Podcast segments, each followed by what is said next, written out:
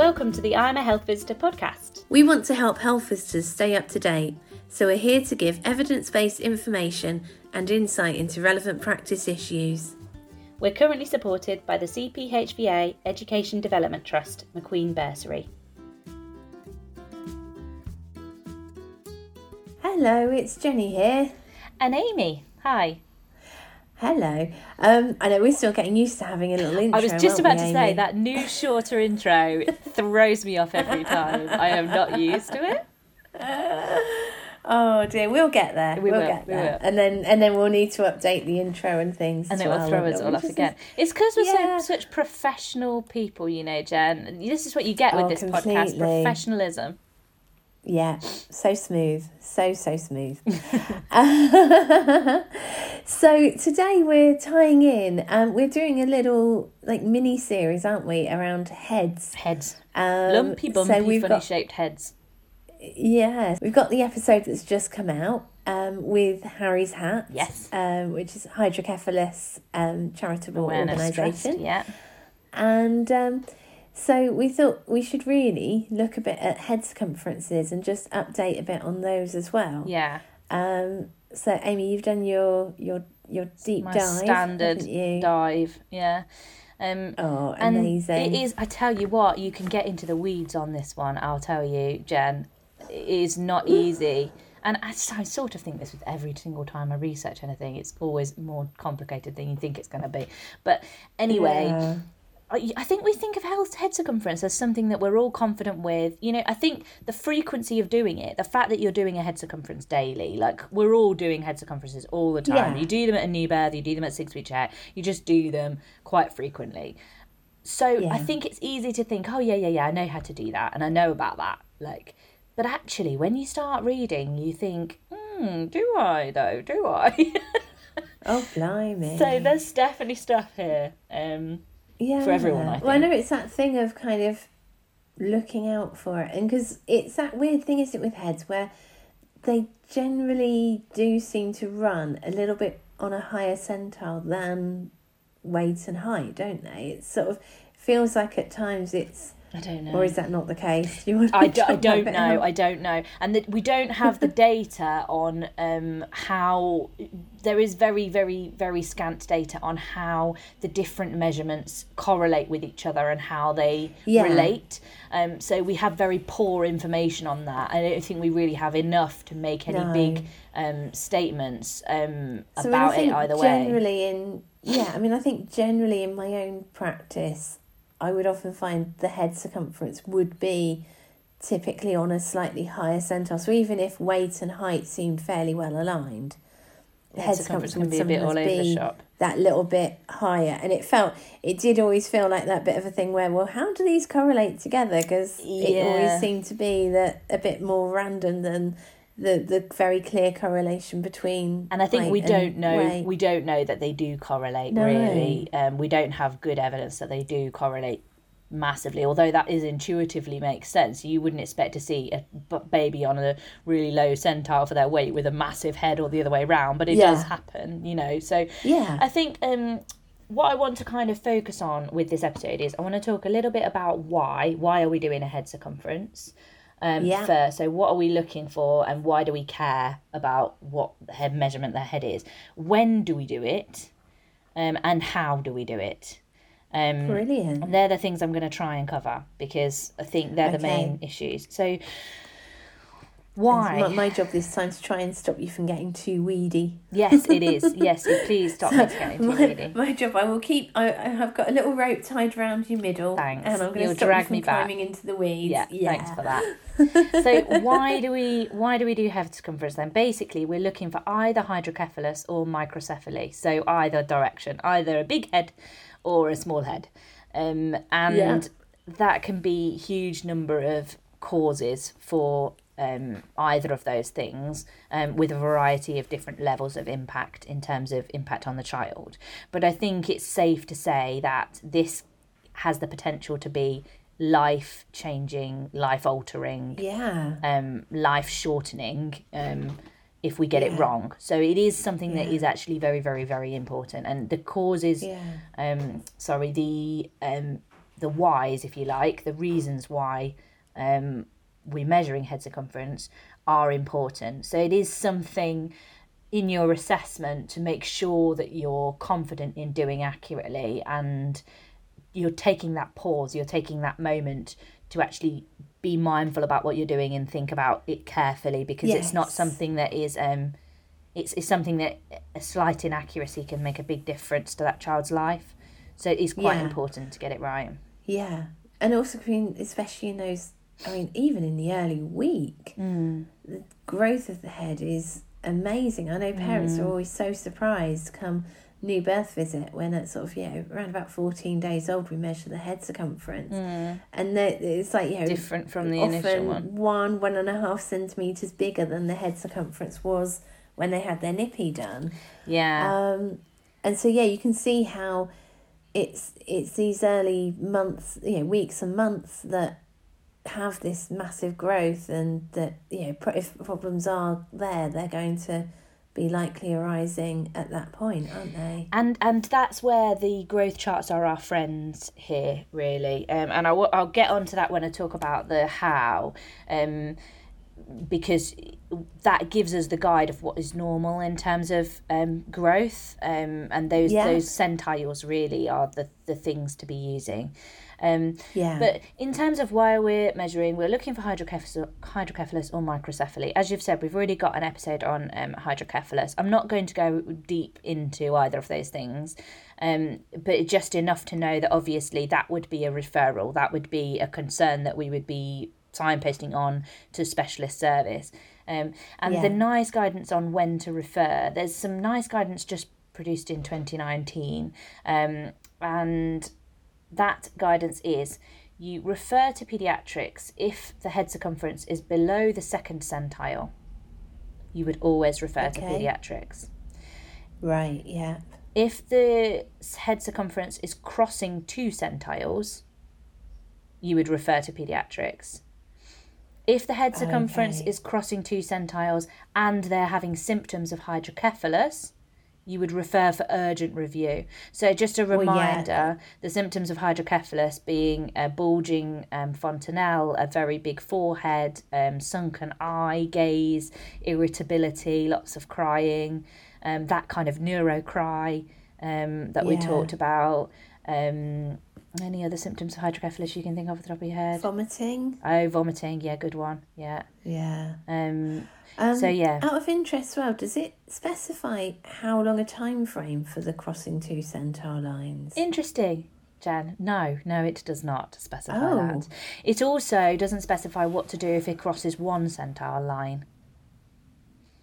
okay. Um, so what it so this is so this is what it does say. If the child is on the ninety eighth centile and there's no increase in centiles and there's no uh-huh. symptoms or developmental concerns, you should first review for familial macrocephaly. So that basically means you should first take a peek at mum and dad's heads and see does one of them have a giant head? And if they do, yeah.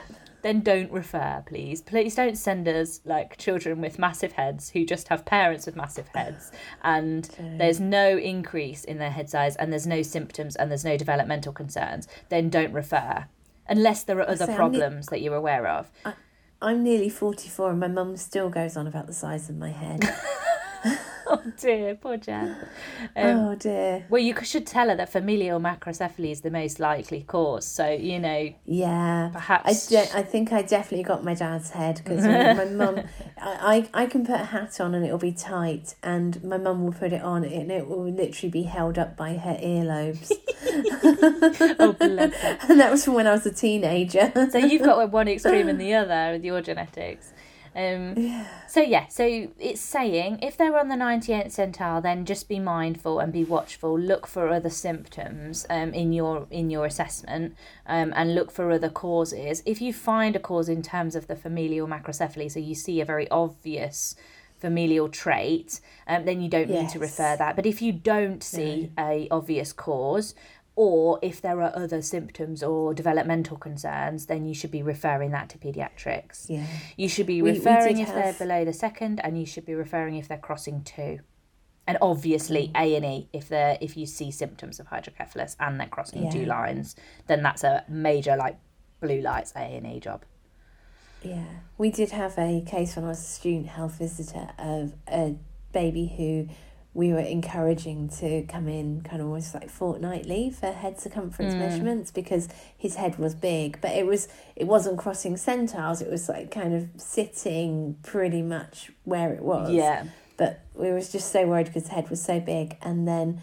One week, Dad brought him in, and um, we, we didn't worry again. Yeah, yeah. So there you go. Um, so yeah, so I think the difficulty here is that actually there is a level of comedy with familial macrocephaly, and we can go, well, actually, you know, Dad's got a big head or whatever, and that is really funny. Um, but it also the fact that that's got that comedy almost detracts from the importance of Oh, if it God, isn't, yeah. doesn't it? It makes you feel like it is somehow less um urgent or less because there's that comedy and everyone's got that story of like meeting the the dad and then realizing no. why but actually if you don't find a reason for why this child has a big head then that is enough for a referral on its own Yeah. um, and th- that is really worth investigation. And you, this is like we say, this isn't what something you want to miss. So if in doubt, then refer. Really, I'd rather Yeah. refer and then have the paediatrician call me, going, "Are you having a laugh? Did you see Dad? Like this is fine," um, than than miss it. Um, because Yeah. actually, if you don't catch it at that stage and the child then isn't seen, um, then we could have bigger issues. Which brings me then on to when to measure, Yes. doesn't it? It What do you What do you do in your um trust or where you've been before?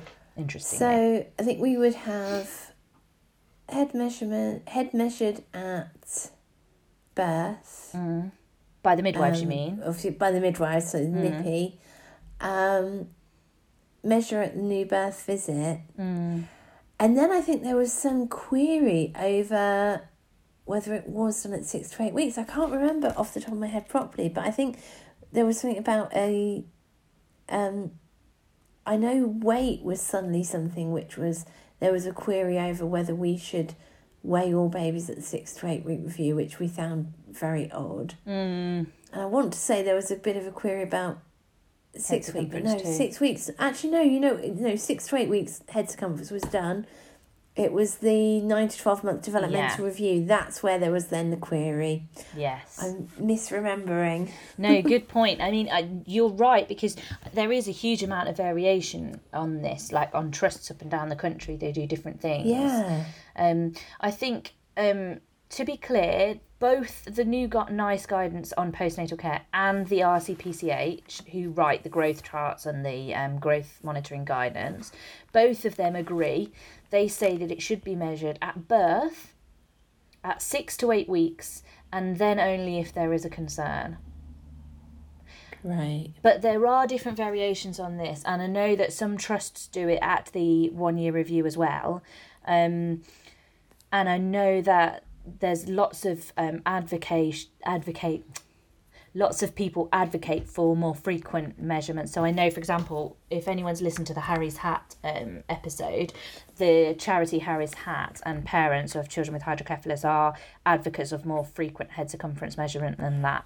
Um, yes. Yeah. and there is an argument for a more frequent health head circumference screening. However, we don't Mm. currently have a national policy or guidance that suggests that we should be doing it more frequently than that. No. Um, so at birth, at six to eight weeks, and then if there's a concern, is the current guidance.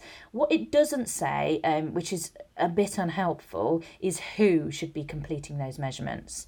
So the birth measurement, for example, we would assume would be the midwives. Obviously, we're not there at birth. So if it means at birth, then that would be midwifery service to complete that head circumference Yeah. measurement. I think there is also some debate on the accuracy of a birth head measurement if it's done certainly in the first few hours after the baby's born.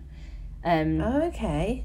because oh yes, no, I can imagine that. Yeah. yeah, because obviously. moulding. Yes, exactly. Like the the head shape can be a bit funny, and anyone who's had um, seen a ventouse delivery will know that that you can have swelling in all sorts of bizarre places. Um, Yeah. sometimes. So, and and even just from a vaginal delivery with no intervention, sometimes the head can take a bit of time to pop Yeah. back out almost into its proper shape. and actually, shape. then as well, sometimes you can get the um oh, what are they cephalic hematomas. Yes, you can. The bruise and swelling, Which and that make can that really measurement more impact. challenging. Yeah, yeah, So so yeah, so they say um 24 hours after birth I think to allow for that kind of head to settle. So you can imagine and if there was a normal vaginal delivery and oh, I hate the word normal delivery, but if there was a delivery without any intervention or complication um Yeah. and the baby was sent home within the first 24 hours, there could be a potential case for midwifery not doing that head circumference measurement. I suppose, you know, you could argue that um, it, certainly it could be missed. I think a lot of people do it with the NIPE when the NIPE is done. So that Yeah. might be a few hours after birth, or it might be the day after, or it might be a couple of days later, or it might be six hours or eight hours or whatever. Um, yeah. I think I always used to just check in the Red Book when I did my new birth visit. Um, there's also an argument for doing it yourself at the new birth, even if it has been done by the midwives. Mm. Um, Yeah, And- definitely. And and then again if we're debating on and i'll come back to why but if we're debating on who's doing it there's also debate around the gp doing it at the six to eight week check so i worked in a trust for example where there was this big thing going on around um, gps are commissioned to do the measurements Oh, at the six to eight week check so Yeah. therefore health visitors should not be doing um, length and head circumference measurements in particular because the GPs are paid to do that essentially. Um, Yeah. Which I always thought was a little bit unhelpful. I mean, you know, we're all professionals. Can we not work together? And also, um, if we're doing one measurement, I, I don't know. It, it also Yeah. often the GP's check is after yours. So you might go in Mm-hmm. At exactly six what I was going to say. not do the head circumference measurement. You're then assuming that the GP will do it. Yeah. Um, and I feel marginally uncomfortable with, you know, just leaving it. I need to be 100% certain that GP's going to do it because otherwise nobody's we've not we've only we've only got one measurement for the head circumference potentially. Um yeah. and then because often well i mean i and so my issues are uh, that i've sometimes had gp measurements be inaccurate i know we're going to come on to Hmm. what we use to measure the head circumference with but them using a a regular tape measure rather than anything that is kind of more um, designed for doing head circumferences Yeah. with um, also, we have it where we often have, if there was any query with the um, head measurement at the six to eight week review, they will then tell parents, oh, um, get that checked with your health visitor in a couple of weeks. But they're not actually communicating that to us. So you Right. might have a parent coming into clinic who, depending on how confident they are, or maybe even not coming into clinic, then sort of it's down to them to then get that measurement done when they might not even fully understand what the concerns were around it and Yeah. actually be able to be in a position to feel confident to say we need the head measured. Because it's that thing if that's the first if you're a mid if you're a health visitor in clinic and that's the first you've heard of this family need to come back to have a head measurement done. You might might not be able to access their records or anything the Yeah. GP won't have probably written anything in the red book specifying it and so you're then like, oh, um, right. why am I doing this? Because you also need to know why you're doing it in order to then guide your decision making on the clinical steps that you're going to take next as well. Exactly, exactly. Um, Because we know it's just an argument for not over medicalising these checks. And if you fall into a trap where you feel like you've got to do head circumference on every child at every contact, Yes. it's then very much almost like medicalising rather than the individualised care that we, we aim for. Yes, absolutely. I think it's really challenging. Um, what I would say about the who does it um, and the when when it's done, possibly that's impacts is the most important thing with any head circumference measurement is continuity in who completes it. So I would say the standard for most, if I was to pick an average general what is done, most places, the midwives do it at birth. The health visitor may or may not do it at the 10 to 14 days, six, uh, the 10 to 14 days new birth visit. The health visitor may or may not do it at the six to eight week check, and then the GP would normally do it at their check, right? Yeah.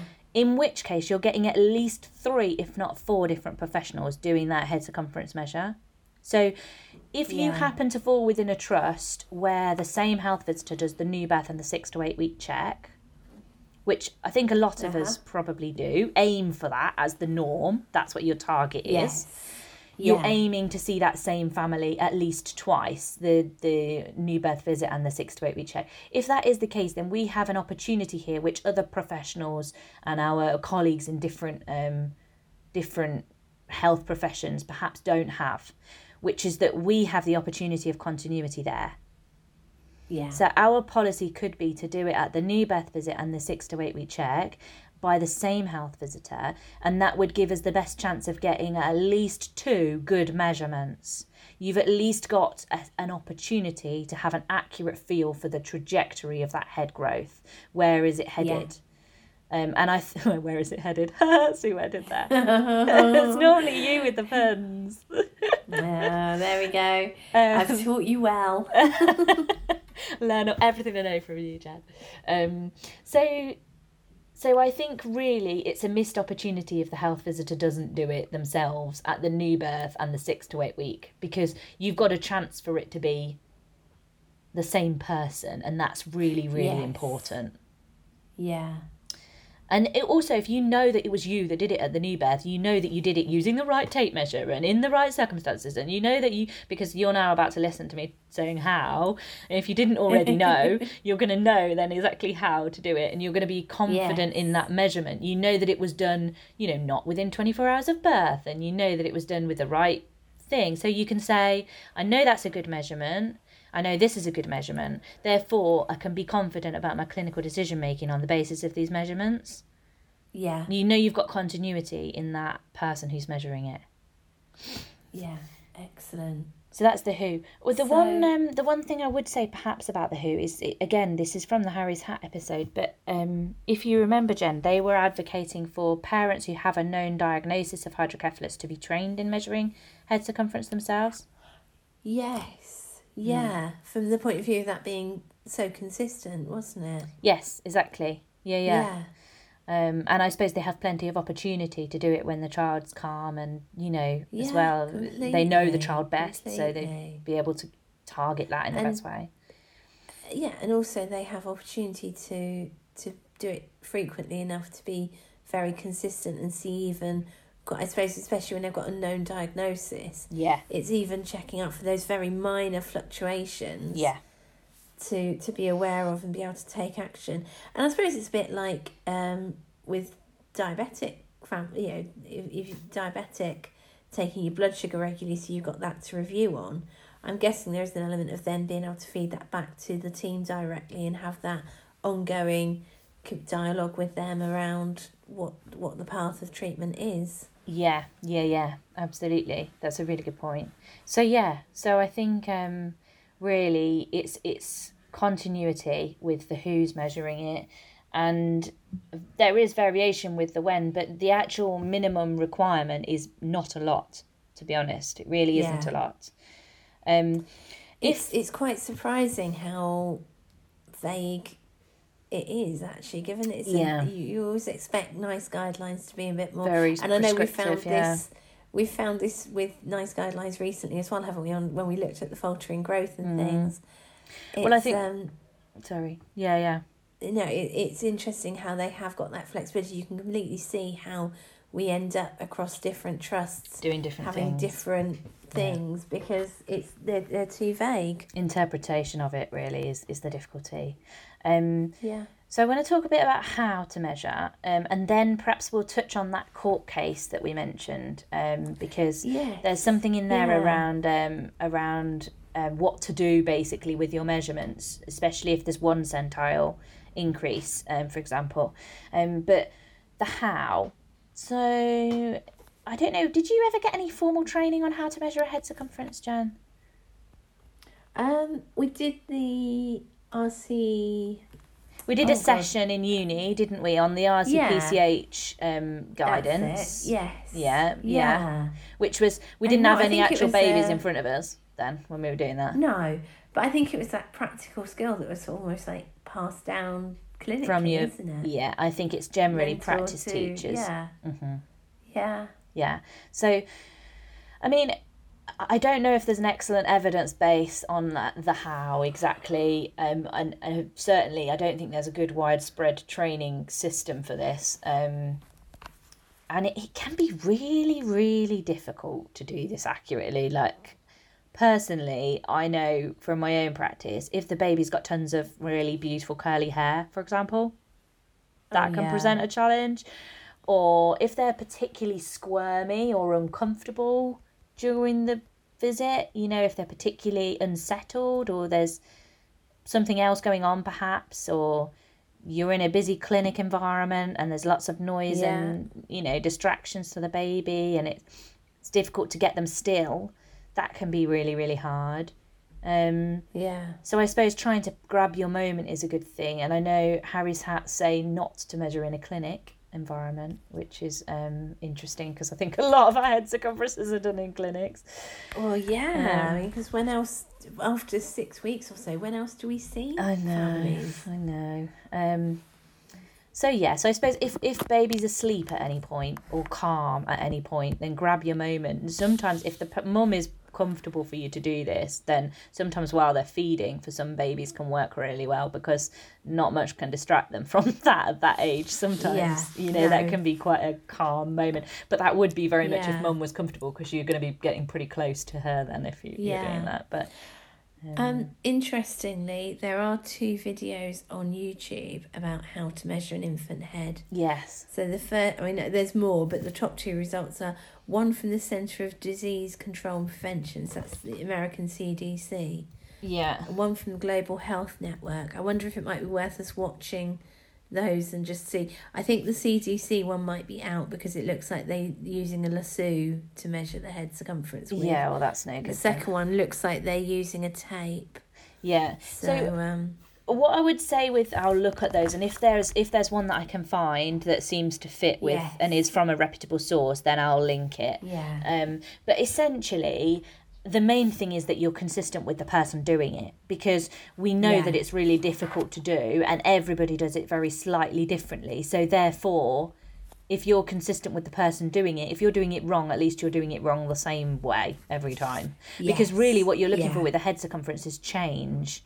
So if you're actually not massively accurate, so if you're measuring from the wrong place, for example, that matters But you do that every time. As long as you measure from the same wrong place every time, that's Yeah. okay. Um, the essentially you're looking for the widest part of the head. So on most children, that will be that occipital bone at, right at the back Yeah. of your skull. You have that little dip on the back of your skull Yeah. by the occipital cortex, and that's um, probably going to be your widest part across the middle of the forehead and then down to that occipital bone. Um, but look at the child, and you're you're measuring the widest part of that child's head. Yeah. That's what I'm you're trying trying to think how I would do it. And it is that thing of almost like just sitting on the eyebrows at the front Hmm. and then making sure you go around that widest part of the head at the back. As long as you've got a system and you're consistent, if your system is to line up with the eyebrows and then go to the occipital bone or just above the eyebrows, as long as you've got a system and you're doing it that way, um, Yeah. aim for the widest part of the head, um, but be consistent with the way you're measuring it. Yeah. Is the main thing. Um, and you're supposed to be using a single-use paper tape measure. So the yeah, ri- no, this is what I found really I know, me interesting. too, yeah, I was so to Harry's hat surprised. guys. yeah. I mean, I've spent a fortune before buying my own lasso, yeah, packs of lassos to use. Well, and, and also I find like when they said that, I was really surprised because I have found in practice those lassos much easier to use than the paper ones. Um, yes. So I was surprised that you can get a more accurate reading with a paper one. But when they actually explained why, it made perfect sense, of course, um, which is that it, you can stretch a plastic um, tape measure. So Yeah. there'd be two opportunities to stretch it, I guess. One would be in the moment when you're actually measuring the baby, you could pull it too tight, you know, and if you did that with a paper one, it would just rip. Yeah. So you don't you can't do that with a paper one, but you can do it with a No. plastic one. And the other thing would be if you're rolling it up and um, you know putting it into something every time, and then you're um, using it on multiple babies' heads. Yes. Um, I suppose over time that could stretch fractionally, Yeah. and and a fractional change is enough, as we know with these charts. They are very sensitive, so a fractional change is enough to make a big difference to your clinical decision making. Yeah. Um, so it's a single use paper tape measure um, that isn't going to stretch or change. Is, is that is the Yeah. size? Because I know sometimes I would there would be families who would have their own lasso because they were Yeah. then it then meant that they were the only ones who used that. So I suppose there would be possibly less opportunity of it stretching and things. I think But nowadays, I um, think- most families who have their own, it will be a paper one because um, Yeah. that will be the one that the if it, if they have their own because that's not because that's a trust policy, but because it's been given to them by a specialist unit, for example, then it would be yeah. a single use paper one like we've described because they're the ones that Yeah. they now recommend. Um, I think um, the other thing that I found really helpful about the NICE quality statement is it says to do three measurements Yes, yeah, which I must say, even measure. yeah, which that is something which I I did know of already, and I would always do. Yeah. It's that thing of just even that fractional change, and then yeah, taking the longest.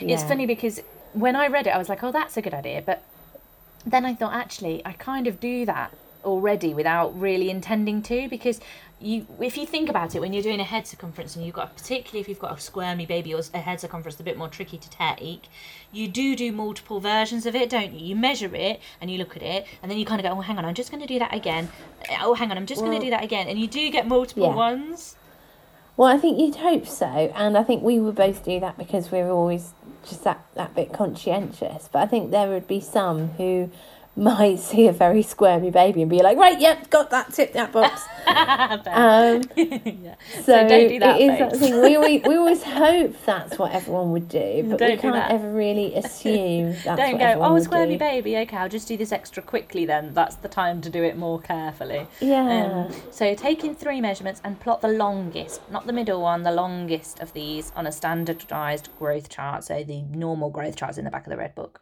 that we always use. Um, a note, I think, have I said everything about how?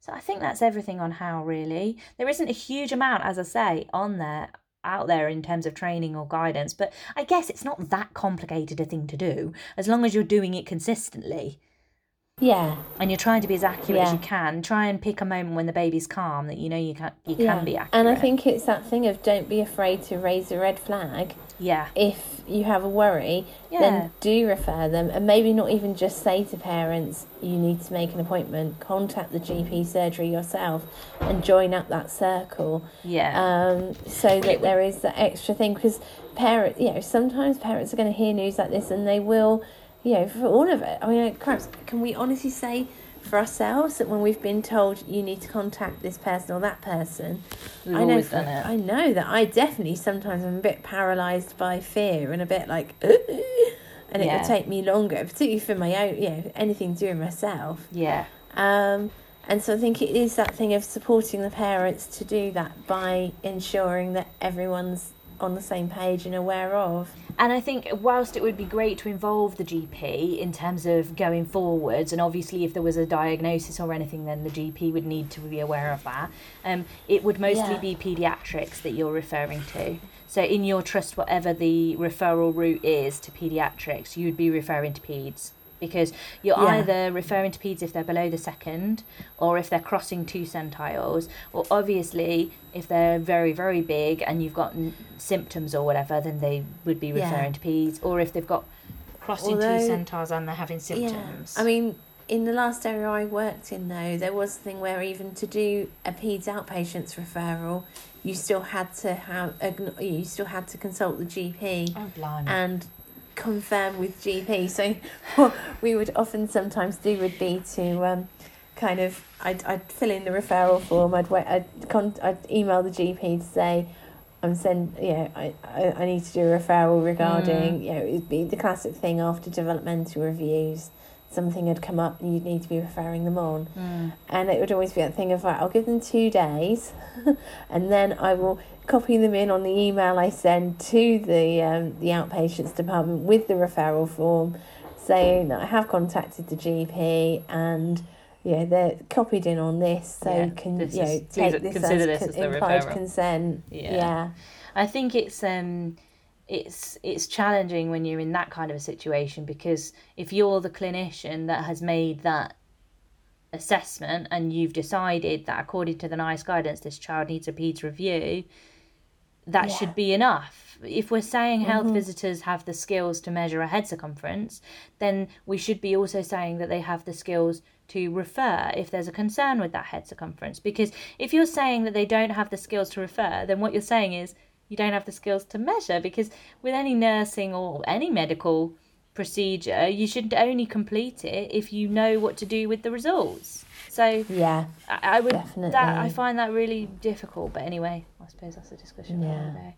So anyway, whatever the process is, I guess for referring into peds, but um, but yeah, I think refer if in doubt with this issue. Be o- Yeah. I, I'd be better to be overcautious. Yeah. I know you wanted to bring up a court case that you, has been Yeah. out in the um in the press recently. It has. Well, it's been doing the rounds for sure. I mean, it's quite a scary read, I think, for health visitors particularly, and I've seen it on the health visitor forums and things. Um, so this is dated 2020, November 2020. So it's a very recent one. The court case is Yeah. recent. Um, and this is about a baby who really sadly had catastrophic permanent brain injury um, as a result of a rare and benign brain tumour. Um, and then the tumour causing overproduction of CSF, um, which, as we know, then causes hydrocephalus. Hydrocephalus. Yeah. Yeah. and so he had raised ICP, um, intracranial pressure, sorry, and that then Yeah. caused symptoms. Um, the CSF was drained and the tumour was successfully removed, but it was too late to prevent injury, and he had huge brain damage as a result. Um, Oh so really, this catastrophic event for this family. Um, Yeah. a really really sad story um i think the key parts for health visitors here and what people are interested in probably listening to this is what the health visitor did because they were found to be negligent the health visitor was found to be negligent in this um in this case um, yeah. and she saw the um, baby at the new birth visit at 13 days and did the head circumference at that um, visit and it was on the 25th Right. centile um, Okay. they, she then saw the health visitor again. She was seen by a nursery nurse in the interim who didn't do the head circumference, which I think is standard. Then he was six weeks old and was again seen by the same health visitor. Um, and that same health visitor again did the head circumference. Um, and that head circumference at that time was on or just over the 50th centile Oh, blimey. and that was at six weeks old. So, well, it's a one centile increase. So, he, the baby's Yeah. head circumference had from birth to the six week check increased by one centile. Just Okay. over, just over one centile. yeah. Um, I would note that his weight had also increased. Right. Um, I think his weight was on a, a steady increase of centile, or it increased Yeah. slightly on the centiles, but not as much as his head. Um, no. So yeah, so that's what happened there. Um, he, Yeah. the the child then missed their GP appointment, the six to eight week GP appointment, Yeah. um, and a nursery no, nursery nurse again saw the child at home and didn't measure the weight, the head cen- the head's circumference. Um, there was a four month health visitor check again by a health visitor, different health visitor. Um, head circumference wasn't measured at that stage. Um, nursery nurse again saw him at home um, and didn't do the head circumference. Um, saw the GP a couple of times, and the GP hasn't done the head circumference at that stage. And then they went to an emergency walk-in been- centre. Yeah, I was going to say because there were other health concerns, weren't there, from having looked at the case well. So it wasn't even like the parents were going concerned about the head circumference. No, no, There no, was- no, no. They weren't being seen for the head issues. circumference. It- Yeah. The child was a well child generally. Yeah, Um, but it was yeah unrelated to the head circumference um, that he was being seen. Um, and by the time he was then seen on the 30th of December 2012, he went to an emergency walk-in centre. So he was born in the 27th of June 2012 Right. And he was then seen in December in the um, emergency centre. And his head circumference was 51 centimetres with a massive hydrocephalus, um, Oh 99.6th centile on the 30th of December 2012. Wow. So, I mean, 51 centimetres. I think my 10 year old isn't much bigger than that Yeah. at 10 years old. so it is a very big head. It is a very big head. Um, 99.6 Yeah. centile. That would have visually looked like a big head as well, which I think is, is Well, important. yes. Yeah. Um, but basically, the only head circumference measurements that were done by the health visiting service were done um, at the new birth and at the six to eight week check, and they were done by the same person. So, in terms of the health visiting service, there, that is exactly what the NICE guidance says to do. Yeah. And you know, you could argue that the NICE guidance doesn't say what to do with a one centile increase. It says if it crosses two No. centile increases. Um, that you would refer it. So there isn't an obvious point here for me for that health visitor to have, to have done something glaringly wrong. Um, I do appreciate. So, in the summary, the findings were um, that the health visitor was in breach of duty of care when she failed to arrange for the claimant's head circumference to be remeasured and or failed to refer him for a medical opinion. So the judge found that um, the health visitor had failed there after that one centile increase to refer the child for a repeat measurement um, or for a medical opinion somewhere um, Yeah. at the six week check. And I think what's maybe worth saying there is, um, whilst I absolutely sympathise with this poor health visitor, like, oh my God, literally is living through hell right now. Um, yeah. obviously, as is the family. Um, it's a, it's an awful scenario that no one wants to find themselves in, isn't it? On all sides. Um, Yeah. and whilst I totally accept that that health visitor didn't do anything wrong according to her policy and according to the NICE guidance, you know, I think what perhaps, if there's anything to be learned here, what we perhaps could learn is about the trajectory of growth. So the the centile it had increased by one and a bit centiles across the course of four weeks. So he was seen at 13 days and then at six weeks old, exactly six weeks old. So it was almost exactly four week gap. Um, and it Yeah. increased by one and a half or one and a bit centiles. Now, if you were to follow that trajectory, you could see that actually that is quite a steep trajectory of growth. Yeah.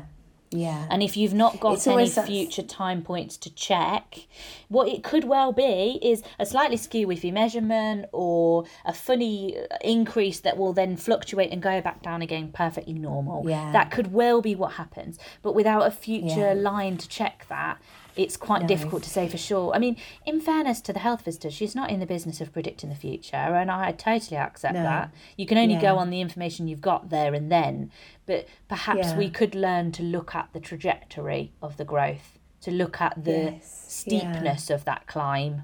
Yeah, I mean, it's that thing. I think it, it it's like the future future note would be that you know if you find that there is you know this much of a jump, then make sure you say to the parents, oh, you know, another two weeks, four mm, weeks, mm. come into clinic and let's check it. And always, you know, even if you're not actually going to be, I mean, ideally, if you're in clinic yourself, get them to come along to clinic that you're going to be at. But otherwise, yeah, make a note in your diary to mm. Remind yourself, oh yeah, this this client should have come in at this point, and double check was there a measurement taken, what you know, and and make that uh, connection as to you know what the what the um what the measurement was and things because I know it's difficult because I know you know it depends on team structure as to whether you're actually even doing a regular clinic or not. and it and it depends on the layouts and settings of that clinic. So I know in places I've worked in the past, I have my own. Um, I have a room that is booked for sort of half a day a week that I do my development reviews and my clinic things in that I call people. I've got Yeah. a space to call people into, Yeah. and I've always found that very helpful. And Mm. perhaps this would be a case that you might want to consider using a, a short slot in that because even a 15 20 minute slot just quickly measure the head circumference um, Yeah. at that stage would have been really helpful for this. But I, I, again, it's all hindsight. And in that moment, I can't honestly say with my hands up that I would do anything different from what she did. No. Um, and certainly not before researching for this episode, I wouldn't have. So, you Yeah. know, the second point so they found three findings that um, in favour of the claimant, so that ne- negli- three negligence findings. The second one was that um, the second health visitor who saw the baby after the six to eight week check had been missed was in breach of duty of care by not recommending to the parents that he take the six to eight week check even though it was late. So that Right. pet that health visitor saw the baby, it had missed the six week check, but instead of saying go to the GP and get that check even though it's late, they didn't they didn't do that. So they didn't signpost the parents to the GP, which again is such a small, easily done thing, isn't it? I mean, Yeah. blimey.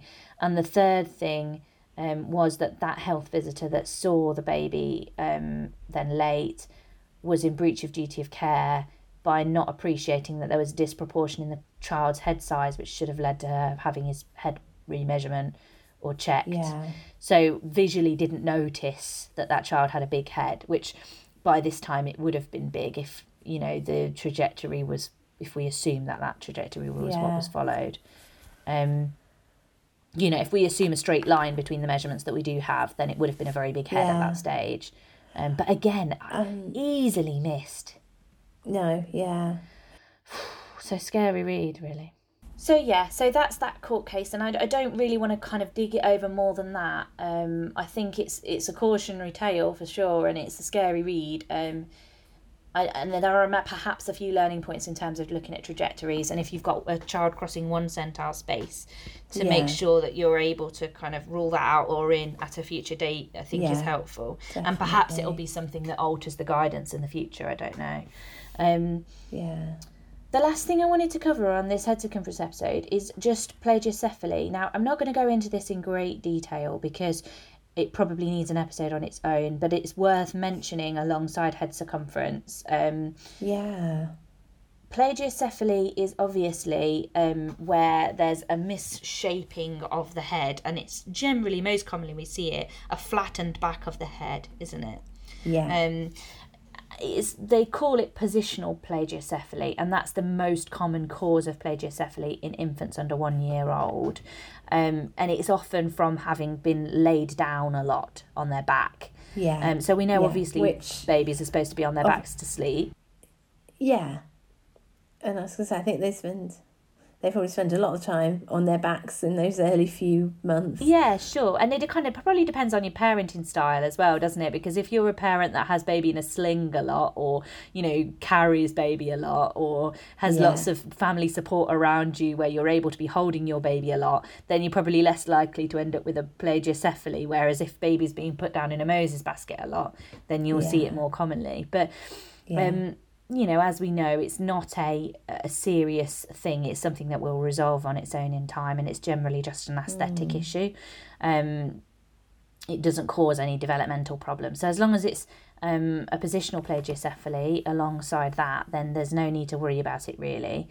Um, okay. they do the NICE guidance actually interestingly suggested a way to check whether it's positional plagiocephaly or not um, which i'd never Okay. heard of and i'd be interested to know whether you've heard of it jen and that is to measure the distance between the outer canthus of the baby's eye and the tragus of their ear on each side so you're measuring from the corner of the eye to the wibbly bit in the ear Yeah. no, I um, haven't. on both sides and comparing those measurements, it says that if those measurements differ, then you're confirming Yeah. that it's positional plagiocephaly and you don't need to routinely refer as long as baby's developing normally. So if you've got a baby with plagiocephaly, they're developing normally and those two measurements are different from each other, then yeah. you're going to say, I've confirmed that that's positional plagiocephaly and that's fine. I don't need to Oh, refer right. it anywhere. Um, which actually, it would be a useful thing because you think actually, if they've got positional plagiocephaly, it's rarely exactly bilateral, right? It's sometimes one Yeah, side yeah, or the other, isn't it? You know, yeah. um, So you can see that that would make a difference to those two measurements. I, then I I don't know, I'm curious, just before. thinking. No, I'm, I'm always tempted when the kids get home from school to um, measure, Measure them. their distances, and just just for um, Just for fun. interest, because we, we know we're not symmetrical, are we? No, we're so not. We're everyone's not. always got one eye higher than the other, one ear higher than the other. Well, look, that's So- what it says, Jen. I'm just relating the NICE guidance. Yeah, no, that's what it says. completely. Oh, I mean, yeah, no, no. obviously, if you don't feel comfortable doing that and it's not within the limits of your competence, then don't do it. Obviously, I'm not suggesting people just immediately go out with tape measures am- and I- measure traguses. I am wondering how they get the tape measure close enough to the corner of a baby's eye Oh for gosh, it to be I know. accurate. That would be slightly nerve wracking, wouldn't it? Um, they're saying if the measurements are the same, then you can suspect that there's been a premature closure or a unilateral premature closure of the lambdoid suture and refer to paediatric services. So, what we're talking about here, for anyone who doesn't know and hasn't seen a picture of this before, if they're student, health visitors listening, or whatever, um, the we're talking about the suture lines, the cranial suture lines, and I'll link Yeah. to a really good um, image of these, um, and it's got quite clearly there for you where the plates of the skull are um, and where those lines join up. Um, that's called the suture line, and on babies we have an os- anterior and a posterior fontanelle, don't we? Which is those squashy Yeah. soft bits at the joining of those sutures. So on the top of the head, um, we know about that one where there's four plates joining together, and then there's another one just below the occipital bit at the back of the um, skull. Um, there's another little Yeah. triangle fontanelle there as well. And if um, that triangle closes too early, that fontanelle closes too early, and those sutures fuse too early, um, that can cause plagiocephaly um, and craniostenosis is the or craniosynostenosis. Yeah.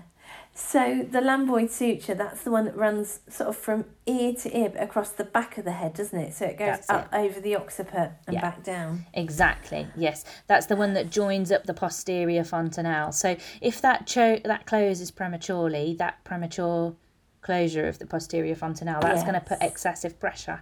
Um, as the Yeah. brain still continues to grow, which you know it does very Right. quickly, um, that's going to put Yeah. more pressure on the the pressure is going to build as a result of the Yeah. CSF in the brain. It took me so long to feel confident finding posterior Fontanelles, Um, yeah. fontanelles. Yeah, I was just Um, going to say it's that. that thing It's where easy to there were so many guys who, as a student, my men, my practice teacher would be like, "Oh yeah, no, they're both fine," and I'd find the anterior one fine, but Mm. the posterior one. But it's like once you know your markers and you almost follow that lambdoid suture up the top, uh, along from the ear to the mid to the top of the occiput, and you, you do feel it, but it's so tiny Mm. compared to the anterior one. Often a lot more difficult. Especially if they've got thick hair, it's um, very tricky. And perhaps that's why, actually, the NICE guidance for this kind of lumpy, bumpy brains or lumpy, bumpy heads, um, that's not the title of the NICE guidance, but that's what it's talking about. Um, it's it doesn't mention checking the fontanelles at all. It doesn't mention fontanelles No. in that NICE Ah. guidance, which I was very surprised by because I would obviously want to do that. But perhaps it is Yeah. because you could easily be misled by feeling the anterior fontanelle was open and normal and thinking it's fine. So it obviously has to be both because it is that back fontanelle really is where you would see the difference. Um, and if you are worried about premature closure of sutures, um, it is a rare cause of plagiocephaly and it would or possibly may require surgical intervention. So it is a really Yes. important thing. Yeah. You don't, this is again not something you want to miss. If you're in any doubt or you're not sure about how to check or Yeah. you don't feel competent, refer to PEDS because they will yeah. never mind seeing a child that's fine. No. And you're always better to have that conversation with the parents where you say, Look, I'm going to refer because normally this is totally fine. This is most likely to be a positional plagiocephaly, which is not a concern.